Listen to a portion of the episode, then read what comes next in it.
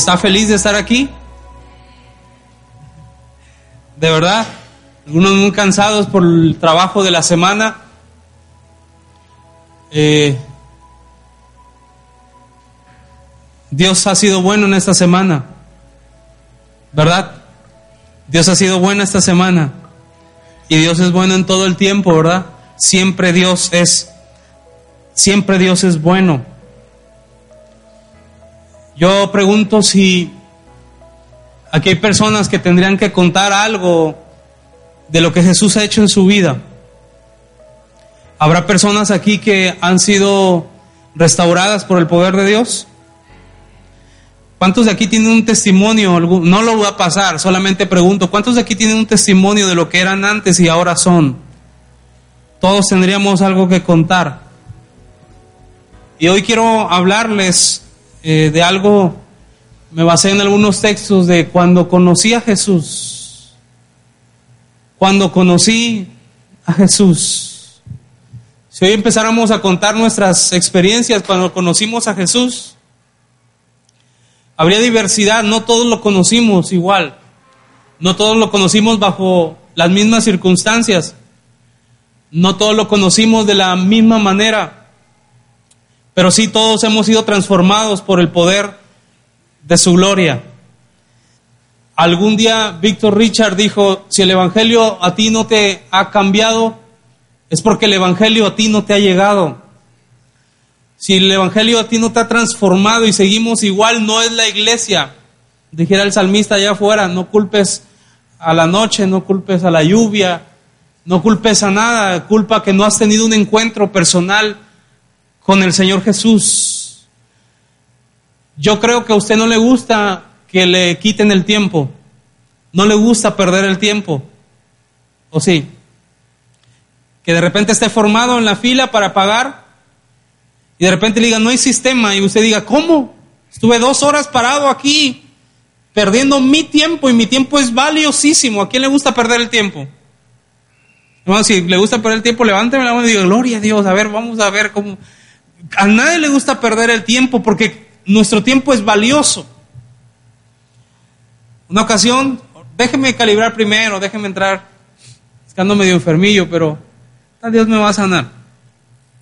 Una ocasión, un muchacho allá en el puerto de Veracruz le dijo, estábamos reunidos y dijo, eh, vamos a, a la otra plaza que quedaba como 35 minutos, que aquí es, cosita, no es cosa de nada. Nosotros no estábamos acostumbrados, 35 minutos era como, es el otro lado de la ciudad, aquí 35 minutos no hago la casa, ¿no? Y dijo, vamos allá porque estaba más barato. Y otro muchacho volteó y le dijo, ¿cuánto está más barato? Y le dijo, pues como 15 pesos, ya salgo. Y dijo, no, amigo, no te equivoques, más vale mi tiempo que 15 pesos. Yo ir para allá para ahorrarme 15 pesos, no, mejor voy aquí, porque no es tanto el que no quiera pagar, es que mi tiempo vale. ¿Alguien me está entendiendo? Diga, amén. ¿Qué nos hace pensar que Jesús está para perder el tiempo? ¿Qué nos hace pensar que a Jesús lo podemos hacer como nosotros queremos y lo estamos haciendo perder el tiempo? Por eso es que el Señor dice, eh, en su palabra dice, ojalá fueras frío o caliente, pero como eres tibio, yo te vomito de mi boca porque casi como que entiendo que Jesús dice, me estás haciendo perder el tiempo. Y para que las personas quieran ser transformadas necesitan un encuentro con Jesús. Cuando conocí a Jesús, ¿trae Biblia esta mañana? préndala o ábrala, como sea, pero vamos a ocupar la Biblia, porque algunos nos traen el dispositivo, ¿verdad? Ya sea lo que sea, tablet, celular, tamagotchi, no sé lo que traiga, pero abra su Biblia, por favor. Y alabe el nombre del Señor, hermano. Los muchachos cantan, adoran, pero la alabanza no termina cuando ellos dejan de tocar. La, la Biblia dice que la alabanza es fruto de labios que confiesan su nombre. Y tenemos libertad para adorar el nombre del Señor, ¿verdad? Alguien alaba el nombre del Señor Jesucristo, diga gloria a Dios, diga aleluya, dígame. Pero no se quede callado, somos una iglesia pentecostal. Nosotros creemos en el mover del Espíritu Santo de Dios. Vamos a abrir la Biblia en Juan capítulo 5, verso 2, verso 9. Si usted se aburre, es que hoy está aburrido, es porque no, no va a leer la Biblia, agarre o júntese con alguien que sí traiga Biblia, por favor, porque es necesario que usted lea la Biblia hoy. Juan capítulo 5, verso del verso 1 al verso 9. Después de estas cosas, había una fiesta de los judíos y subió Jesús a Jerusalén. Y hay en Jerusalén, cerca de la puerta de las ovejas, un estanque llamado en hebreo Betesda, el cual tiene cinco pórticos. En estos yacía una multitud de enfermos, ciegos, cojos, paralíticos. Fíjense nada más qué clase de gente había. Enfermos, y ahí se basan todas las enfermedades que usted pueda saber, enfermos, ciegos, cojos, paralíticos, que estaban, que esperaban el movimiento del agua porque un ángel descendía de tiempo en tiempo al estanque y agitaba el agua. Y el que primero descendía al estanque después del movimiento del agua, quedaba sano de cualquier enfermedad que tuviese. Y había allí un hombre que hacía cuánto tiempo?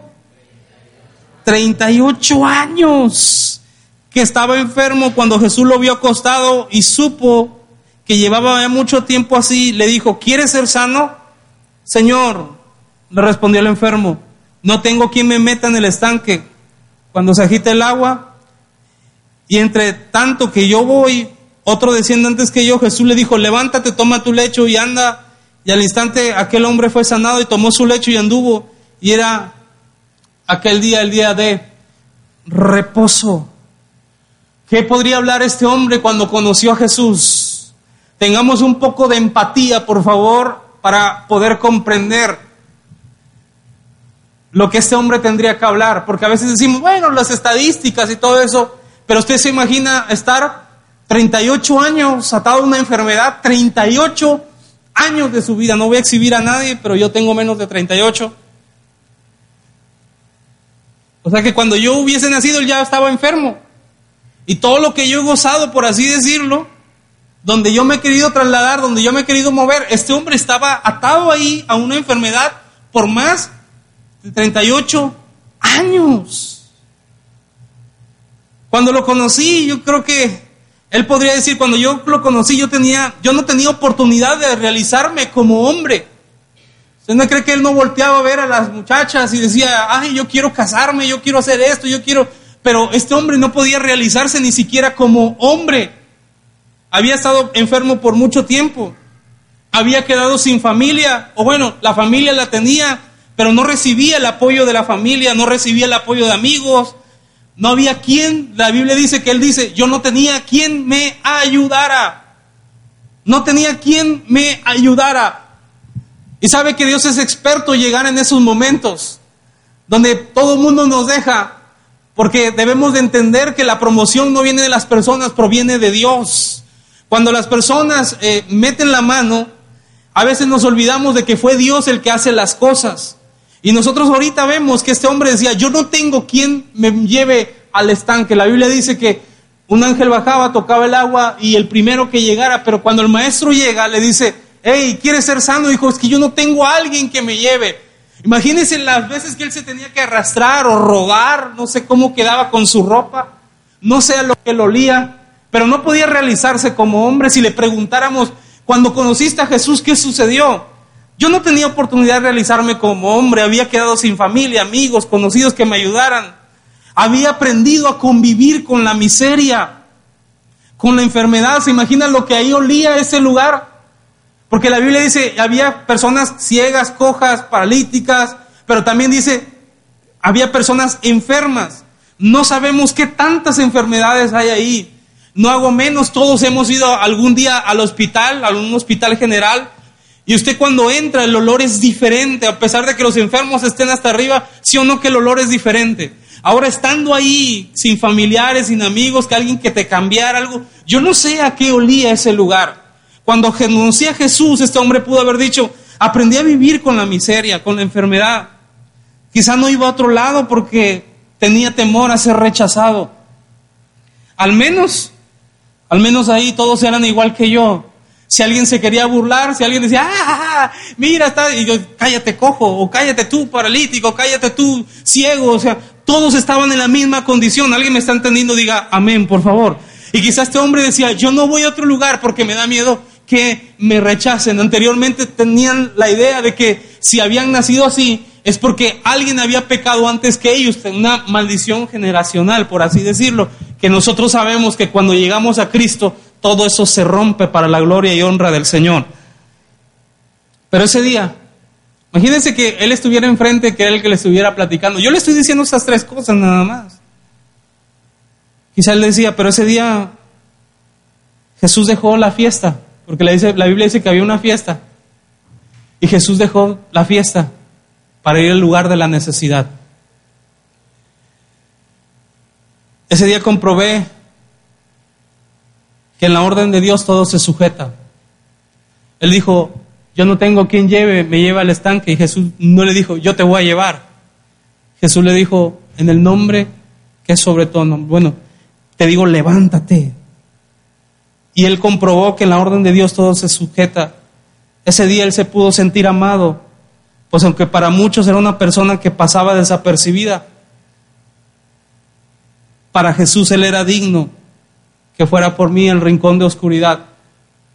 Note que, repito, había una fiesta y Jesús deja toda esa fiesta, deja todas las comodidades y va por un solo hombre a su lugar más oscuro, al rincón de oscuridad. Otro pasaje bíblico que al rato lo voy a tocar es de una mujer que estaba Jesús junto al pozo y que él dice la Biblia le era necesario pasar por Samaria. Dejó todo por ir a buscar una persona enferma. ¿Qué tendríamos que decir? Algunos se nos vamos a sentir identificados, algunos llegaron a Cristo cuando estaban enfermos. Vamos a abrir la Biblia en Juan capítulo 4, Ahí viene la que le iba a decir ahorita. Juan capítulo 4, verso 4 al verso 18. Vamos a ocupar mucho la Biblia. Juan capítulo 4, verso 4. Dice, dice la palabra del Señor, y le era necesario pasar por Samaria. Vino pues a una ciudad de Samaria llamada Sicar, junto a la heredad que Jacob dio a su hijo José.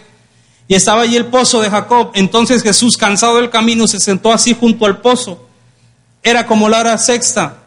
Vino una mujer de Samaria a sacar agua. Jesús le dijo, dame de beber. Pues sus discípulos habían ido a la ciudad a comprar de comer. La mujer samaritana le dijo, ¿cómo tú siendo judío me pides a mí de beber que soy mujer samaritana? Porque judíos y samaritanos no se trataban entre sí. Respondiendo Jesús le dijo, si conocieras el don de Dios y quién es el que te dice dame de beber, tú le pedirías y él te daría agua viva. La mujer le dijo, Señor, no tienes con qué sacarla y el pozo es hondo. ¿De dónde pues tienes el agua viva? ¿Acaso tú eres mayor que nuestro padre Jacob, el cual nos dio este pozo, del cual bebieron él, sus hijos y sus ganados? Respondiendo Jesús y le dijo, cualquiera que bebiere de esta agua volverá a tener sed, mas el que bebiere del agua que yo le daré no tendrá sed jamás, sino que el agua que yo le daré será en él una fuente de agua que salte para la vida eterna. La mujer le dijo, Señor, dame de esa agua para que no tenga yo sé, ni venga yo aquí a sacarla. Jesús le dijo, ve, llama a tu marido y ven acá. Respondiendo la mujer le dijo, no tengo marido. Jesús le dijo, bien has dicho, no tengo marido porque cinco maridos has tenido y el que ahora tienes no es tu marido. Esto has dicho con verdad. La primera persona que le hablé cuando conoció a Jesús, ya dijimos que estaba enfermo por más de 38 años, se había quedado sin amigos, se había quedado con personas que es que siempre me pides el mismo favor, que te lleve al estanque, ya me tienes aburrido, llevas años en esa misma condición. Él había quedado solo, él había quedado, eh, se había acostumbrado a la miseria, todo lo que ya dijimos. Ahora vemos una mujer diferente. Le dije al principio que todos tenemos testimonios diferentes. Algunos nos espantaríamos del testimonio que algún otro tiene. Otros dirían, ah, pues tu testimonio está más o menos. El mío está para una serie de Netflix, la verdad. Porque siempre creemos que nuestros casos son mayores que los de los otros. O sea, ay, Kofi, tu testimonio, si yo tuviera eso, no, hombre, yo ya fuera predicador en las naciones. Pero todos, todos tenemos algo que contar. Ahora una mujer que hablamos, ¿qué tendría que contar esta mujer? Yo diría, yo apunté algunas cosas. Cuando conocí a Jesús, tenía una carga pesada. Estoy hablando de la mujer. Tenía tristeza, desilusión, un corazón totalmente triste. Le decía a las mujeres, el, el lunes que estuvieron aquí con lo de los niños, les era como, una, como un pípila, ¿no? Que andaba cargando todo pesado. Espiritualmente era una mujer que estaba cargando con depresión, con tristezas, con soledad. Todo el mundo se podía burlar de ella. Y le dije, ¿cuántos de aquí, hermanos, quiero que aquí sí me contesten, ¿cuántos de aquí tienen hijos varones? Levanten la mano orgullosamente, ¿cuántos tienen hijos varones? Gloria a Dios. Bájenla. Le decía a las mujeres, ¿a cuánto les gustaría que su hijo llegara de la universidad, del trabajo, depende de dónde vayan, y regrese y diga, mamá, te tengo que contar algo? El muchacho bien emocionado, con una sonrisota, conocí a una mujer, la mujer de mi sueño, la mujer de mi vida. Quiero que le hagas un mole porque mañana va a venir a comer y va a ser, ella va a ser tu nuera. ¿Te guste o no te guste, mamá? Es la mujer de mis sueños. Tú, ¿En serio, hijo? Enséñame una foto. Es sorpresa. Mañana te la enseño. Ya, pero pon, ¿qué necesitas? No, pues necesito chile guajillo. No sé. O otros dirán, ve y compra el mole y ya con eso lo hacemos. De repente tú estás bien feliz porque vas a recibir a la nuera. Tu hijo bien vestidito, perfumado, y tú expectante de que vas a recibir a la nuera. De repente recibes a la nuera y te quedas así. Porque tú sabes que la nuera ha tenido cinco maridos anteriormente. Y que ahora anda, vamos a poner ejemplo, no si alguien es mecánico, no lo tome mal, ahora anda con el mecánico de la cuadra. Pero ahora ya conquistó a tu hijo. ¿Qué le dirías tú como mamá? Dirías, ¿me permites un momento? Hijo, ve a ver si el mole ya está listo. ¿Qué le dirías tú a tu hijo? Quiero que, quiero que me hermano. ¿Qué le dirías tú a, a la muchacha, a la flamante nuera que te vas a cargar ahora? Algunos le dirían, te cuento tres para que te largues de aquí, trepadora Teresa, hija del diablo. Órale, te me están moviendo. Hola, ¿cómo estás, hijo? Estamos aquí platicando, ya sabes, nuera y y suegra, ¿qué dirías tú? ¿Sería la mujer por la que tú estuviste orando para tu hijo? ¿Sería la mujer por la cual tú estuviste clamando para que Dios bendijera a tu hijo con una mujer así? Pero a final de cuentas, ¿quiénes somos nosotros para juzgar? Esta mujer traía por eso cargando una losa, no solamente físicamente, sino espiritualmente. Esta mujer decía, yo no me puedo realizar ni como mujer, ya muchos me han tomado el pelo. Cuando lo conocí tenía una carga pesada, yo apunté aquí, cuando lo conocí era dependiente de una persona para estar feliz. Cristiano pero dependiente, ¿sabe que hay muchos así? Conocí, había escuchado de Jesús pero dependiente de una persona para estar feliz. Si la persona está contigo, entonces tú eres feliz y buscas a Dios. Si la persona no está contigo, ya no quieres nada porque Dios te olvidó. ¿Dónde está Dios cuando me lo necesité? Esta mujer la podemos acusar de que era una promiscua, que era esto, que, que eh, devoradora de hombres y todo, pero quizás nos ponemos a, no nos ponemos a pensar que la mujer más que un acto sexual, lo que quería es, o lo que ella era, era una persona dependiente de otra persona. Tristemente le tengo que decir que hay cristianos dependientes de otra persona. No sé si la ha topado, se ha topado. Tengo que tener cuidado porque ya sabe que los mensajes los graban ahora. Infórmate con nosotros. Te damos, te damos informe. Que Dios lo bueno que no conoce a esta persona, Un día una persona me dice, es que ya no quiero nada con Dios. Le digo, ¿y eso? Pues ya sabes, el, Vamos a ponerle el, ¿cómo le ponemos? El chucuflies o no sé. ¿Sabes? El chucuflies ya no quiere nada, o sea.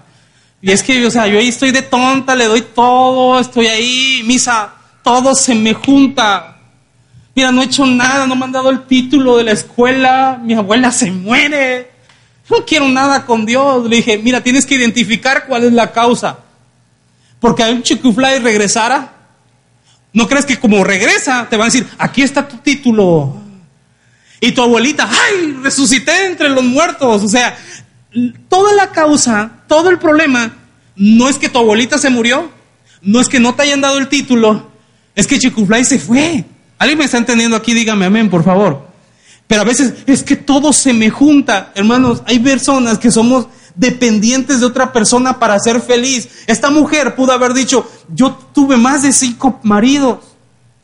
Cuando lo conocí era dependiente de otra persona para estar feliz.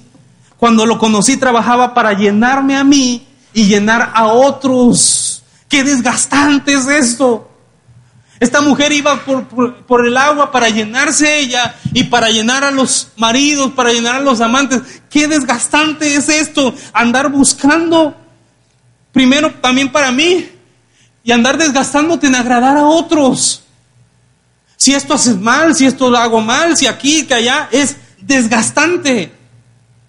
Podremos concentrar todas nuestras fuerzas en buscar al Señor. Tenía un pasado y un presente totalmente despedazado y no tenía futuro. ¿Por qué puse esto que no tenía futuro? Porque ya le dije, si fuera la nuera de usted, usted diría, yo no te quiero ver parada en mi casa y sobre mi cadáver tú andas con mi bendición.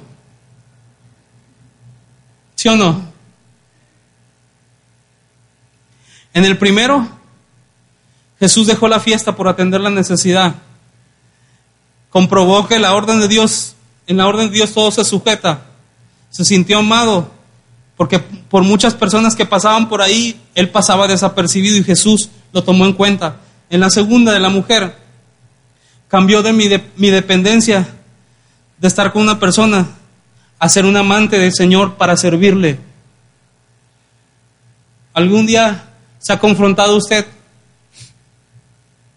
yo no estoy hablando que si usted está casado diga, no, pues me da igual mi hijo o mi esposo. No, no, no. Pero usted no puede depender de cómo está con una persona para servir o no servir a Dios. Usted debe servir en todo tiempo. Alguien me está entendiendo aquí. Y usted debe de amar en todo tiempo al Señor. Y esté la persona o no esté la persona, usted va a seguir a Dios. Cambió mi dependencia de una persona para ser amante de servirle pasar de ser una mujer dependiente a una mujer evangelista. La mujer ya no regresa con el amante. La mujer dice que va directo a la ciudad y empieza a predicar a Cristo. Alguien diga, cuando conocí a Jesús. Estamos aventando las biografías de algunas personas. Quiero que abra su Biblia, por favor, en Lucas capítulo 8, verso 40. Quizá con ninguno se encuentre usted identificado.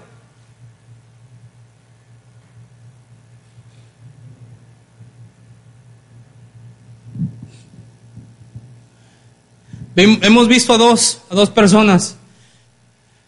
El que estaba en el estanque, junto al estanque de Bethesda, y la mujer que, estaba, que fue junto al pozo. Ahora vamos a ver aquí dos testimonios muy pegados, muy juntos. Lucas capítulo 8, verso 40 al verso 50. Cuando volvió Jesús, le recibió la multitud con gozo, porque todos le esperaban. Entonces vino un varón llamado Jairo, que era principal de la sinagoga, y postrándose a los pies de Jesús le rogaba que entrase en su casa, porque tenía una hija única, como de 12 años, que se estaba muriendo, y mientras iba la multitud lo oprimía. Pero una mujer que padecía de flujo de sangre desde hacía 12 años y que había gastado en médicos todo en cuanto tenía y por, y por ninguno, ¿qué dice la Biblia? Había podido ser curada, se le acercó por detrás y le tocó el borde de su manto y al instante se detuvo el flujo de sangre. Entonces Jesús dijo, ¿quién es el que me ha tocado? Y negando todos dijo Pedro y los que estaban y con él y los que con él estaban, Maestro, la multitud te aprieta y oprime y dices, ¿quién es el que me ha tocado? Pero Jesús dijo, alguien me ha tocado porque yo he conocido que ha salido poder de mí. Entonces, cuando la mujer vio que había quedado oculta, vino temblando y postrándose a sus pies le declaró delante de todo, delante de todo el pueblo, por qué causa la había tocado y cómo al instante había sido sanada. Y él le dijo, hija, tu fe te ha salvado, ven paz. Estaba hablando aún cuando vino uno de la casa del principal de la sinagoga a decirle, tu hija ha muerto, no molestes más al maestro. Oyéndolo Jesús le respondió, no temas, cree solamente y será salva. Bien, ya vimos testimonios, ahora vamos a ver el tercero y el cuarto. Cuando conocí a Jesús, yo tenía una enfermedad incurable. No, perdón, ese es de la mujer. El del el hijo de Jairo, la hija de Jairo. Mi trabajo era una posición que me impedía acercarme a Jesús. Tristemente, a veces la bendición la convertimos en todo lo contrario. Porque a veces el mismo trabajo es una posición que deja que nosotros sigamos hacia Jesús. ¿Por qué digo esto? Que mi trabajo era una posición y me impedían acercarme a Jesús. ¿Por qué? Porque era el principal de la sinagoga. Él era un hombre que el círculo de él era el que repelaba a Jesús.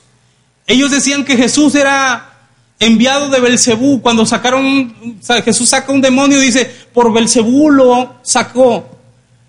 La posición que tenía Jairo no era cualquier carguito, era el principal de la sinagoga y por lo tanto el trabajo impedía que se acercase a Jesús. Mi posición alta me hacía sentir seguro, yo estaba confiado en mis logros y era altivo. Era parte del grupo que repelaba a Jesús. Seguro fue víctima de burlas, de insultos, pero necesitaba un milagro. Si, si usted se estuviera entrevistando con Jairo, le diría todo esto. Yo tenía un buen trabajo, yo andaba en altas, mi posición era bastante bien, yo no tenía necesidad de andar ahí pidiendo algo, yo tenía todo lo que yo quería, pero un día necesité un milagro de Jesús. Y sabe que al final anoté yo algo. A veces tenemos por costumbre decir, Dios sabe por qué hace las cosas. Pero usted ve haciendo Dios todas las cosas. Usted ve haciendo Dios que, que alguien se meta en pecado. Usted ve Dios, hace, Dios sabe por qué hizo pecar. No, Dios permite las cosas por alguna razón. Este no fue Jesús quien enfermó a la niña. Dios permitió que la niña fuera enferma, estuviera enferma, para que él se le bajaran los humos y él pudiera ir a buscar a Jesús. ¿Alguien me está entendiendo aquí? Ahora, cuando, imagínense, todos los, sus amigos de él eran los de la sinagoga, ellos no confían, con, ellos no querían a Jesús. Cuando este hombre se dispone a ir a buscar a Jesús, ¿usted cree que no hubo burlas? ¿Usted cree que no hubo críticas? Decían, ay, mira, ¿quién te viera antes hablando de los aleluyas? Y ahora sí ya te hiciste aleluya, ahora vas a ir a buscar a Jesús. Algunos que se compran una Biblia súper pequeñita para que no los vean, ya te lavaron el coco, ya vas a ir allá. Hermano, es parte de esto. Te van a burlar, se van a reír de ti, tu propia gente, tus propios amigos se van a burlar de ti. Yo le conté un día que mi mamá dice que un día cuando se iba a bautizar, dice, yo venía bien contenta de las clases del prebautismal. Dijo, venía bien contenta y cuando llego a la casa, hace muchos años.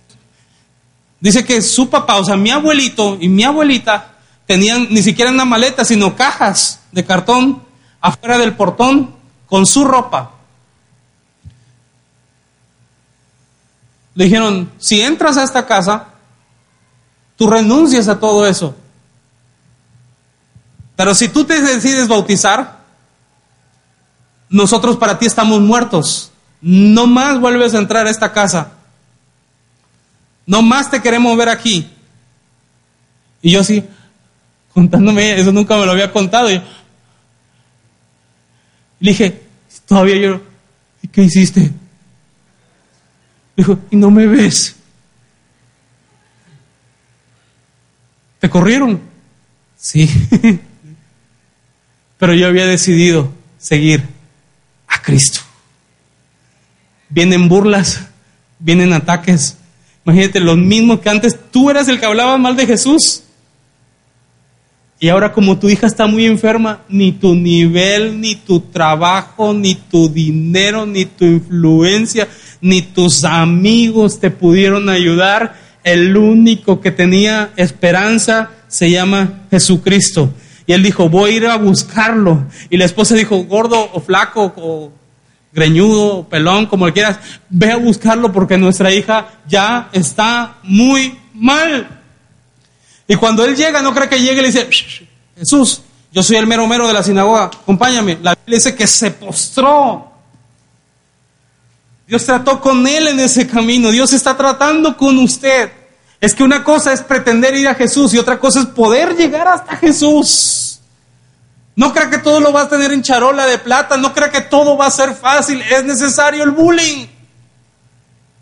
Es necesario que te, que te, te, te estén hostigando, pero si tú pasas esto, Tú vas a ser un testigo fiel del Señor, de las obras maravillosas que Dios hizo contigo. Cuando se burlen, entonces ya estoy acostumbrado. Si los de mi casa se burlaban, ahora los desconocidos que se burlen, me da igual. ¿Alguien me está entendiendo? Dígame amén, por favor. Todo eso va a obrar para bien, pero es necesario que padezcas. Cuando Jesús ve a este hombre postrado, o sea, les contando el testimonio, yo me postré y le rogué. Y Jesús le dije, levántate, vamos a tu casa, todos íbamos muy contentos.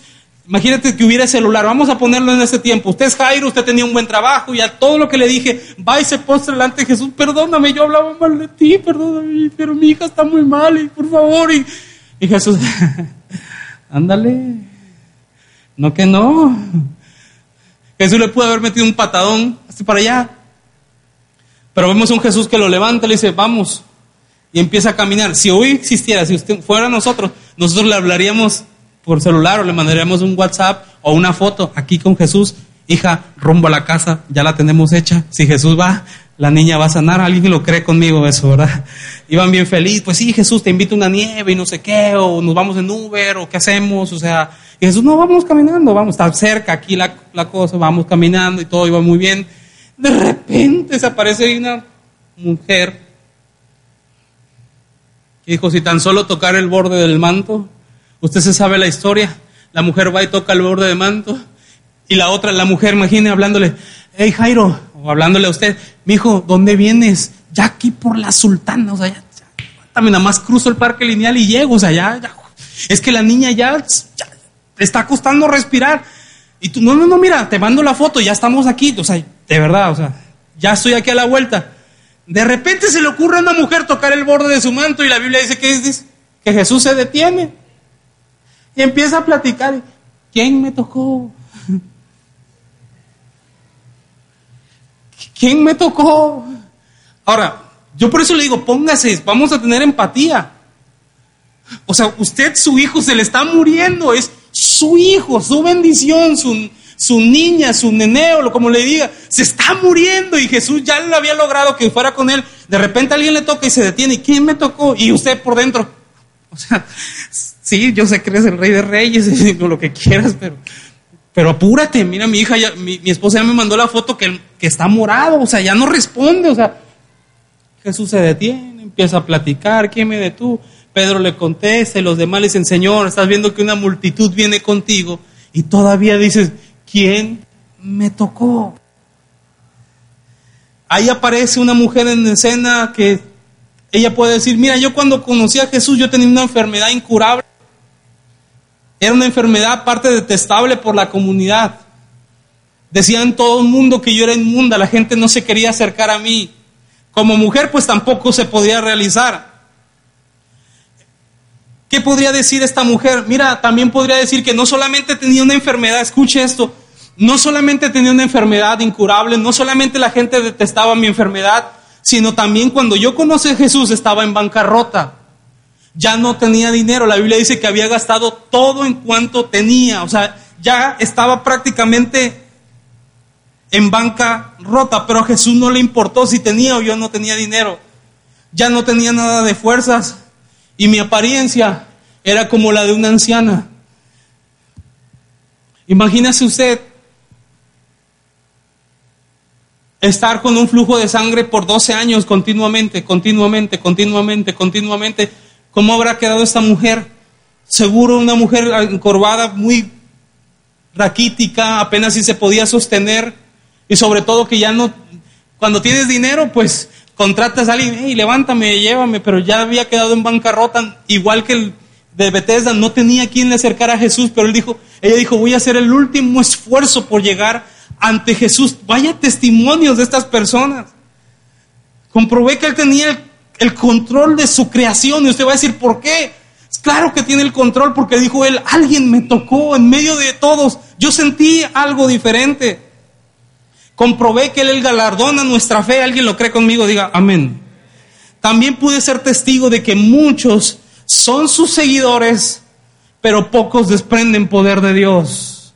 Había muchos ahí, pero solamente fue una mujer la que pudo desprender poder de Dios. Jairo pudo decir, comprendí que aunque fue mi última opción Jesús, no era la primera, fue mi última opción, a él no le importó esto. Me enseñó a caminar por el desierto, pero siempre estuvo a mi lado. Y usted va a decir, hermano, la Biblia nunca dice que Jairo pasó por el desierto. Lo que le acabo de contar ese ratito se llama un desierto, hermano. Primero, cuando uno se convierte, si uno todo va bien, uno dice, ay, se me... ¿Sí o no? Cuando uno se convierte, escucha esto, recibe a Cristo en su corazón y uno dice, ay, se me antoja comer pescado. Y llega el esposo con unas mojarras, hola, iba a venir por ahí y de repente sentí traerte mojarras y dices, ay, soy el, el princeso de Dios, la princesita de Dios, Dios me concede en todo, pero de repente vamos a tener que ser probados. Jairo iba caminando y alguien lo detuvo. Todavía de eso, cuando la mujer estaba platicando con el maestro de que fui yo el que te toqué y todo eso, alguien llega y le dice, Jairo, tu hija ya se murió, ya no molestes más al maestro, ya no le insistas. El diablo atacándolo, un desierto, pero Jesús siempre estando en medio del desierto de Jairo. ¿Alguien me está entendiendo acá? Dígame, amén. Cuando escucha la voz del diablo, este, este hombre, yo creo que este hombre queda así como, Pudo él haber dicho, ya ves, jugaste con mis ilusiones, ya me voy, mi hija ya se murió, te quedas con esta señora que 12 años se pudo haber aguantado un día más y total, mi si alguien me está entendiendo, ¿verdad? Esta señora estaba mal ya, de por sí ya se va a morir, mírala, mi hija apenas va a conocer la vida y todo eso. Cuando escucha eso, el Señor le responde le dice, no temas, cree solamente. Yo quiero decirte esta tarde, no cremas, no no temas, cree solamente. Y déjeme contarle un testimonio más. ¿Dónde está? ¿Me ayudas, Esteban?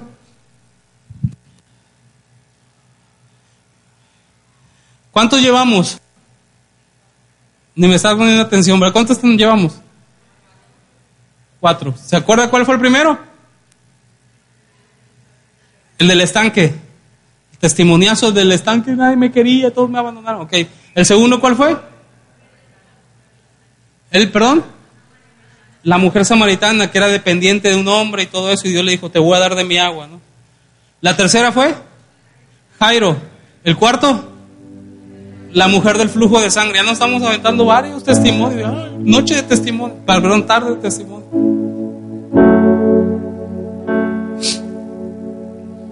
Voy a poner una que para mí, oh, qué fuerte. Todos están fuertes, pero este digo, ay Señor. Juan capítulo 8.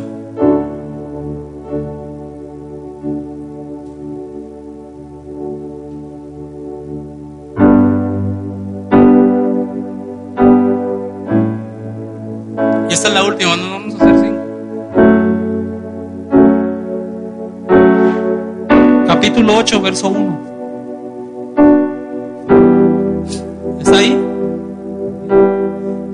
Jesús se fue al monte de los olivos y por la mañana volvió al templo. Y todo el pueblo vino a él. Todo el pueblo, o sea, aquí no faltó, todo el pueblo chismoso vino a él. Y sentado él les enseñaba. Entonces los escribas y los fariseos trajeron una mujer sorprendida en adulterio. Y poniéndole en medio le dijeron, maestro, esta mujer ha sido sorprendida en el acto mismo del adulterio. La cachamos con las manos la más. Y en la ley nos mandó Moisés apedrear a tales mujeres. Tú pues, ¿qué dices? Mas estos decían tentándole para poder acusarle, pero Jesús inclinándose al suelo, escribía en la tierra con el dedo. Pero ellos insistieron en preguntarle, Entonces él se enderezó y les dijo, el que de esté sin pecado, sea el primero en arrojar la piedra contra ella. E inclinándose de nuevo hacia el suelo, siguió escribiendo en tierra. Pero ellos, al oír esto, acusados por su conciencia, salían uno a uno, comenzando desde los más viejos hasta los postreros. Y quedó solo Jesús y la mujer que estaba en medio. Enderezándose Jesús y no viendo a nadie, sino a la mujer, le dijo, mujer, ¿dónde están los que te acusan? ¿Ninguno te condenó? Ella dijo, ninguno, Señor. Entonces Jesús le dijo, ni yo te condeno. Vete y no peques. Esto está tremendo, hermano. Yo no sé si a, a mí, como que el mismo chisme me llama hacia allá. Porque somos buenísimos. Somos buenísimos. Bueno, no lo voy a embarrar a usted. Soy buenísimo yo. En señalar los errores de los demás. Somos expertos en evidenciar los errores de los demás. Somos expertos, soy experto en hacer, perdón, soy experto en hacer campañas de desprestigio para los demás. Soy experto en señalar los errores de los demás. Soy experto en seguir la pista hasta poder encontrar el pecado de alguien. Y soy experto en difundirlo. Soy experto en condenarlo. Soy experto en hablarle a otros de las fallas que alguien más tiene. Si tú le preguntaras a esta persona y le dirías, ¿qué pasó cuando conociste a Jesús? ¿A alguien le interesaría hacerle una entrevista a esta mujer? Míreme acá, ¿a alguien, alguien le, le gustaría hacerle una entrevista a esta mujer? ¿Qué le preguntarías tú? ¿Qué le preguntarías a Jesús tú? Ah, perdón, a la mujer tú. ¿Cómo conociste a Jesús? ¿Qué tendrías que decirme? Ahora, escúcheme más esto. La Biblia dice que cuando exhortemos a otros, lo hagamos con una palabra que hoy está tan denigrada, pero que significa tanto. La Biblia dice que cuando exhortes a otro, lo exhortes con, con, ¿con qué? Pueblo de Dios. ¿Lo exhortes con qué? Con amor. Si cuando vayas a exhortar a alguien, exhórtalo con amor. ¿Por qué? ¿Ya no se acuerda de esa parte bíblica? Porque después tú puedes estar de aquel lado. Por eso la Biblia también dice que el que esté firme, mire que no caiga. No dice, tiene la legalidad para acusar a los demás. No dice, el que esté firme puede pisotear a los demás. Dice, el que se sienta firme, el que esté firme, esfuércese para no caer. Esfuércese para no fallar.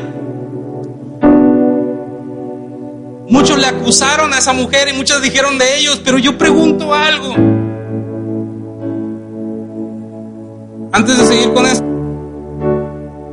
hace unos días, no sé si supieron lo que pasó en Veracruz. Pasaron muchas cosas, pero en un Soriana, un hombre intentó meterse un cajón de, estacionamiento y otro le ganó.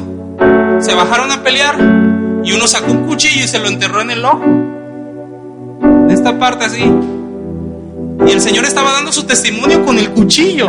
Era tanta la adrenalina que él estaba aparentemente tranquilo y si es que no se vale. Era con los puños, era de hombre a hombre, no que salieras con un cuchillo y el otro, pues ¿para qué te pones de ahí? Pero el otro con la misma adrenalina no estaba, no estaba dimensionando lo que iba a ocurrir. Muchos hicieron mufa de eso. Lo subieron a las redes sociales, subieron a uno con un parche diciendo lo que te cuesta un cajón en el estacionamiento. O sea, hoy te cuesta un ojo de la cara estacionarse y, todo, no sé qué. Y vendemos cuchillos en Veracruz y no sé qué. Y visita Veracruz y tu cuchillo y no sé qué. Yo lo que pregunto, no es que me haga el puritano, no es que me haga el santo. ¿Qué hubiese pasado si hubiese sido mi padre? ¿Qué hubiese pasado si hubiese sido uno de mis hijos? ¿Qué hubiese pasado si hubiera sido una de mi familia? ¿Estuviera subiendo memes? ¿Me estaría burlando de lo que le ocurrió a esta persona? En esta ocasión, personas que se sentían firmes, los escribas, los fariseos, llevaron a una mujer porque la... Mire, no es que, ay, apareció ahí la mujer. Ellos anduvieron buscando la ocasión para cacharla. ¿Me, estoy explicando? Alguien un día hasta metió algo, dijo, para mí que ellos buscaban turno ahí. No me voy a atrever a decir eso. Pero la Biblia dice que estos hombres llevan... Se los olvidó que era mujer. Se les olvidó que la que llevaban podría haber sido su misma hermana. O por qué no, su misma madre. Ellos no tuvieron consideración de esa mujer. La Biblia dice que la, fueron y la azotaron, la, la dejaron ahí. Vaya sangre fría de Jesús. De estar como sin nada, sentado y escribiendo en la tierra. Como vieron que ni le hacía caso, estos hombres, Señor, traemos a esta mujer porque fue sorprendida en pleno acto de adulterio. ¿Qué dice la Biblia? Que Jesús, pero ellos insistiéndole le dijeron, hey, te estamos hablando. Esta mujer la cachamos con las manos en la masa. Cuando esta mujer conoció a Jesús, esta mujer podría contarnos diciendo estaba envuelta en un escándalo social. Conociéndonos o conociéndome, no lo voy a involucrar, ya dije. Yo hubiera subido memes de que cuando te agarran con las manos en la masa, como cuando eres infiel y que todos te... Pero que hubiera parecido que hubiera sido una de tu familia, de mi familia. Cuando ella conoce a Jesús, no cree que fue en su recámara y que la gloria de Dios bajó. Cuando ella conoció a Jesús estaba envuelta en un escándalo social se había vuelto, pareciera viral, porque la Biblia dice que estaba todo el pueblo, o sea, la mujer estaba quemada y lo que sí. Seguro perdería su matrimonio, porque la Biblia no dice que fue sorprendida en fornicación, sino fue sorprendida en adulterio, o sea que esa mujer tenía su esposo. Y esa mujer estaba segura que terminando eso, o la apedreaban o seguro iba a perder su matrimonio porque todo el pueblo estaba ahí y no iba a faltar quien le dijera a su esposo. Estaba en graves problemas esa mujer, aparte que se había vuelto viral todo esto, seguro iba a perder su matrimonio. Pero le anoto algo más y yo pongo ahí, como si fuera yo ella, diría, estaba envuelta en escándalo, perdería mi matrimonio, pero algo más, ese día ese día yo no pensaba arrepentirme. Ese día seguía, pretendía seguir pecando a mis anchas. Nunca vemos que la mujer va a pedir perdón. ¿Alguien me está entendiendo acá? Ese día la mujer ni por aquí le pasaba que se iba a arrepentir. Y es donde yo le dije hace ratito, a veces uno dice, bueno, Dios sabe por qué hace las cosas. No, porque Dios no mandó a la mujer a acostarse con otro. Pero Dios permite ciertas situaciones para que aún a través de un escándalo veamos la magnitud del perdón que Dios nos otorga. Estaba tan perdida en el pecado que el mismo pecado no fue Dios, el mismo pecado me avergonzó. Es que algo debemos de entender, hermanos. Que Dios es lento para ira, para la ira, pero gran y grande en misericordia. Y no Dios hace las cosas, pero el mismo pecado nos avergüenza. El mismo pecado algún día nos va a cobrar factura. El mismo pecado un día nos va a exhibir. David decía, ¿qué prefiere? Le dijeron, caer en las manos de tus enemigos o caer en las manos de Dios. Dijo, no, en las manos de Dios, porque mis enemigos no perdonan. Dios en su infinita misericordia me puede perdonar, pero caer en la mano de mis enemigos. Y es que las personas cuando nos hacen algo somos difíciles de perdonar. Les achacamos a las personas cada vez que podemos sus errores. Tú cállate porque tú hiciste esto y esto y aunque decimos, ya pasó, ya, ya dale vuelta a la página. No, porque hiciste esto, hiciste esto y el otro y el otro. La Biblia dice que la multitud insistía en acusarle con Jesús. ¿Qué podríamos decir si esta mujer estuviera enfrente de nosotros? Yo noté algo que dijo, aquí puse, Jesús utilizó toda mi vergüenza y el clímax en, el clímax en el pecado para mostrar su gran amor por mí. Porque escrito está que al que mucho se le perdona porque mucho se le ama. Y a mí no me da vergüenza, aunque soy pastor, decir que Dios me perdonó y decir que Él cambió mi lamento en danza Pablo decía de los pecadores, yo soy el primero. ¿Quién de aquí podría tirar la primera piedra en contra de su hermano? ¿Quién de aquí podría acusar a otro? ¿Quién de aquí nunca ha pecado? ¿Quién de aquí nunca ha fallado? Es que somos pocos, poco tolerantes para los pecados de los demás. Pero somos muy tolerantes a nuestros pecados porque los minimizamos. Esta mujer podría dar testimonio y decía, podría decir, llegué condenada a morir. Wow, llegué condenada a morir, porque todos ya tenían la piedra ahí, ¿no? Llegué condenada a morir. Y salí justificada, libre y perdonada. Es que algo sucede cuando alguien llega a los pies de Cristo tu vida no puede ser la misma. Tu vida no puede ser igual. Al principio dije la frase de Víctor Richard porque me encanta. Si el Evangelio a ti no te ha cambiado es porque el Evangelio a ti no te ha llegado. Los cinco testimonios que hablé tienen en común al menos tres cosas que anoto yo aquí. No todas las cosas las hace Dios, pero sí las permite. Número dos, todos todos tuvieron en común que tuvieron un encuentro con Jesús. Todos tuvieron un encuentro con Jesús. Escuche esto. Todos tuvieron un encuentro con Jesús y después batallaron. Pero permanecieron. A veces creemos que cuando tenemos un encuentro con Jesús ya no vamos a batallar pero eso no, es, eso no es verdad. Vas a tener un encuentro con Jesús y vas a empezar a dar frutos dignos de arrepentimiento. Al principio te van a criticar, al principio te van a señalar, al principio te van a sacar tus pecados, te van a decir, ¿tú qué andas hablando si tú eres esto? ¿Tú qué?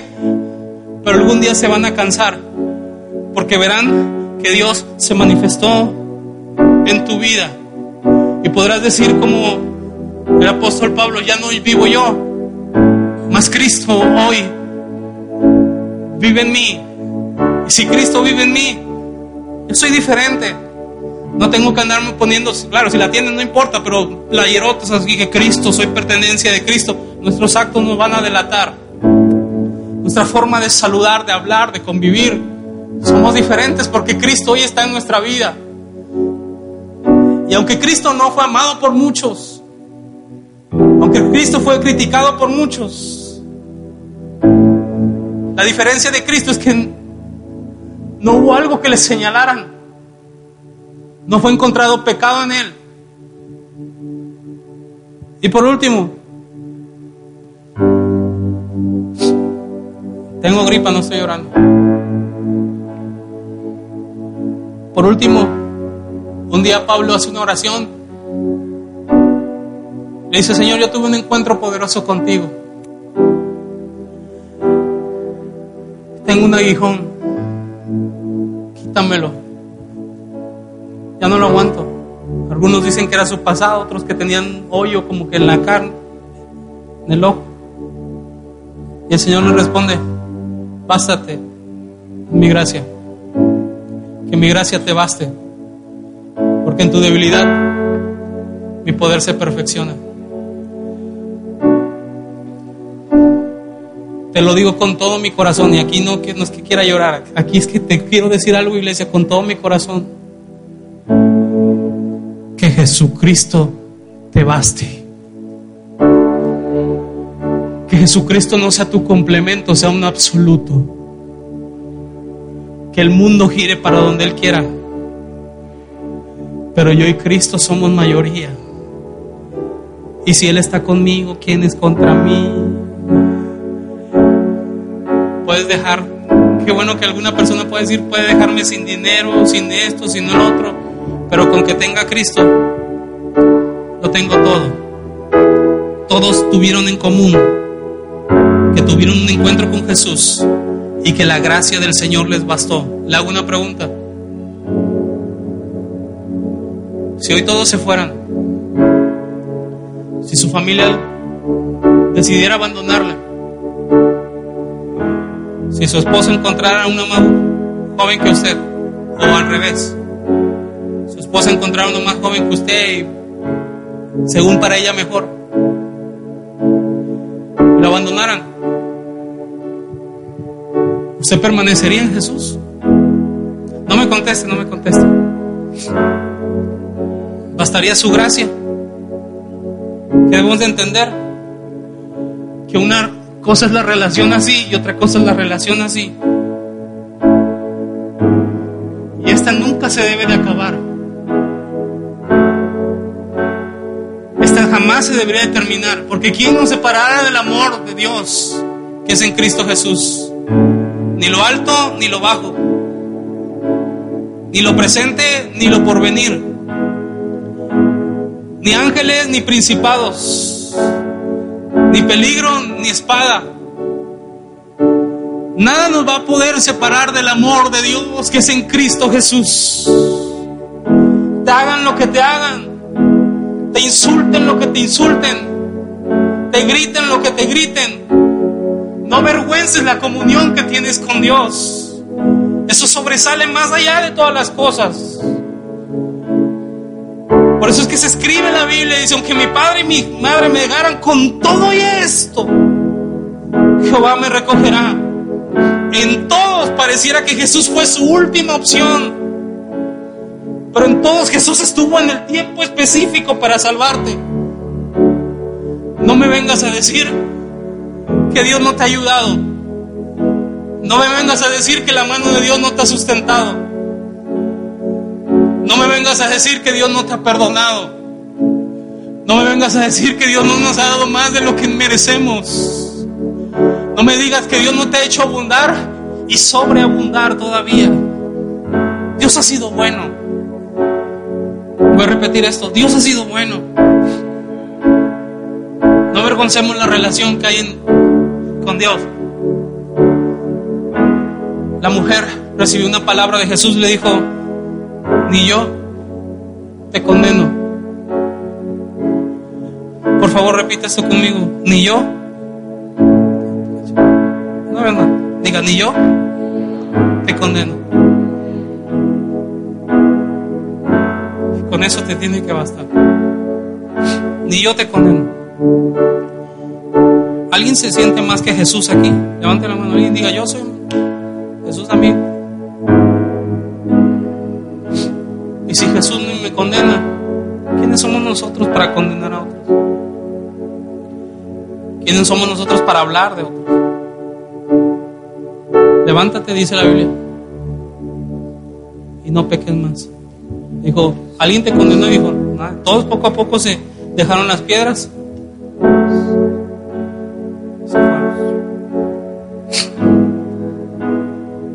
El hecho que nosotros no estemos pecando igual que la otra persona, no quiere decir que nosotros no estamos pecando. Somos pecadores igual. Y recuerde que aquí no hay pecado ni chico ni grande. Todos son pecados. Y si alguno ha pecado, abogado tenemos para con el Padre. Dice quien confiesa su pecado y se aparta de él. Te digo en el nombre de Jesús con amor.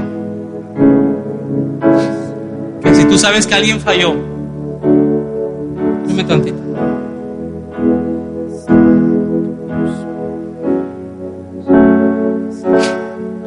Que si tú sabes que alguien falló, ya no le recuerdes eso.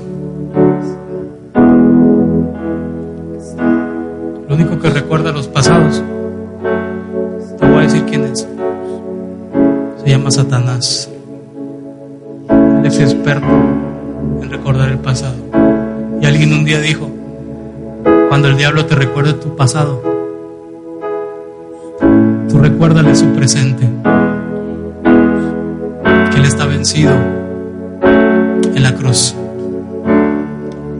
Y tú recuérdale su futuro. Y recuérdale, diablo, si nos vamos a juicio, diablo, entre tú y yo, recuerda algo, tú siempre vas a ser diablo, pero yo soy hijo. ¿Alguien de aquí es hijo de Dios? Ya no somos esclavos del pecado, dice la Biblia. Y siento del Espíritu Santo decir esto, ni yo te condeno. Hoy vas a salir de aquí libre de todo eso. Le dijo, ve y no peques más. El que confiesa su pecado y se aparta de él. Apartémonos de eso. Lo único que nos va a traer va a ser vergüenza, va a traer dolor, va a traer sufrimiento.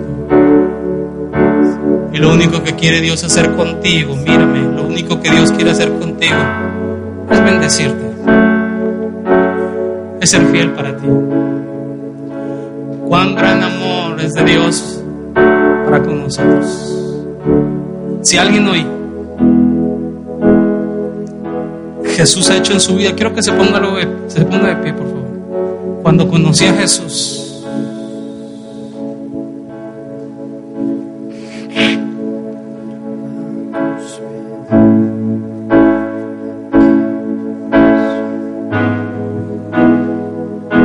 Oiga,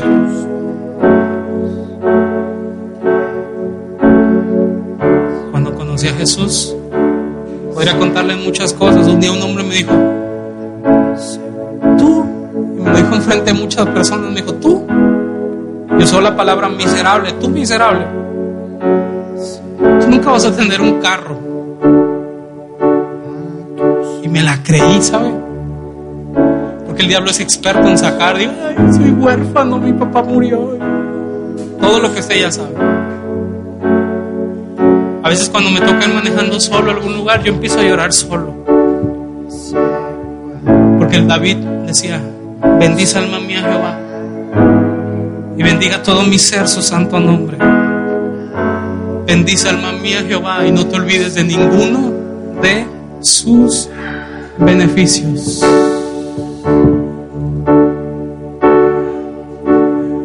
Hoy cuando volteo a ver a mi esposa digo, wow, Dios me dio más de lo que yo merecía. Yo no tenía nada. Dijo alguien, pero ahora tengo vida. Yo estaba destinado a morir en mis delitos y pecados. Mas alguien fue por mí al rincón de oscuridad y me dio perdón. Y aunque muchos no apostaron por mí como el paralítico, quiere ser sano. Y él dijo, no tengo nadie, no, no, no hay nadie que me esté echando la mano. Y Jesús, solo dime si quieres ser sano porque la oportunidad ya te llegó. El día menos esperado ya te llegó. Y él dijo, ah, bueno, ¿quieres ser sano? Levántate. Le pregunto, ¿quieres ser sano? ¿Cuántos creen que el día llegó? La hora es y la hora ha llegado en que los ador adoradores adoran en espíritu y en verdad. Levante sus manos ahí donde está, por favor, si es tan amable. Si puede, levante sus manos. Quiero que cierre sus ojos.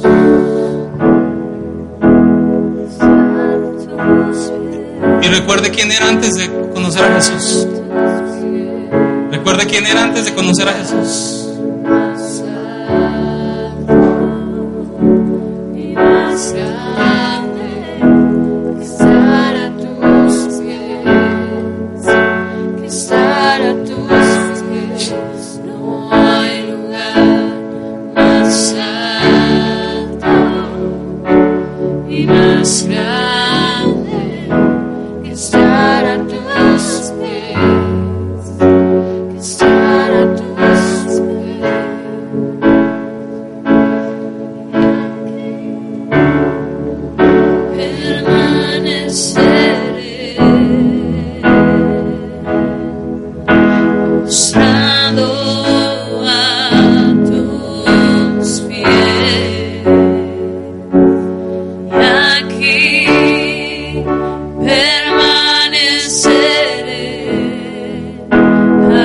De Cristo. Abra sus ojos un momento, mira.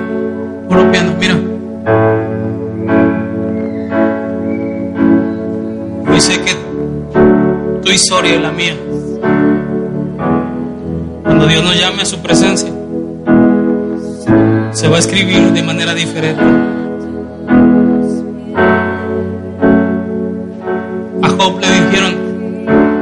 Aunque tu principio haya sido pequeño e insignificante, tu postrer estado será muy grande. Si tú de mañana buscares el, rostro de Dios y rogares el Todopoderoso y fueres limpio y recto, ciertamente luego se despertará por ti y hará próspera la morada de tu justicia. Y aunque tu principio haya sido pequeño, tu postrer estado será grande.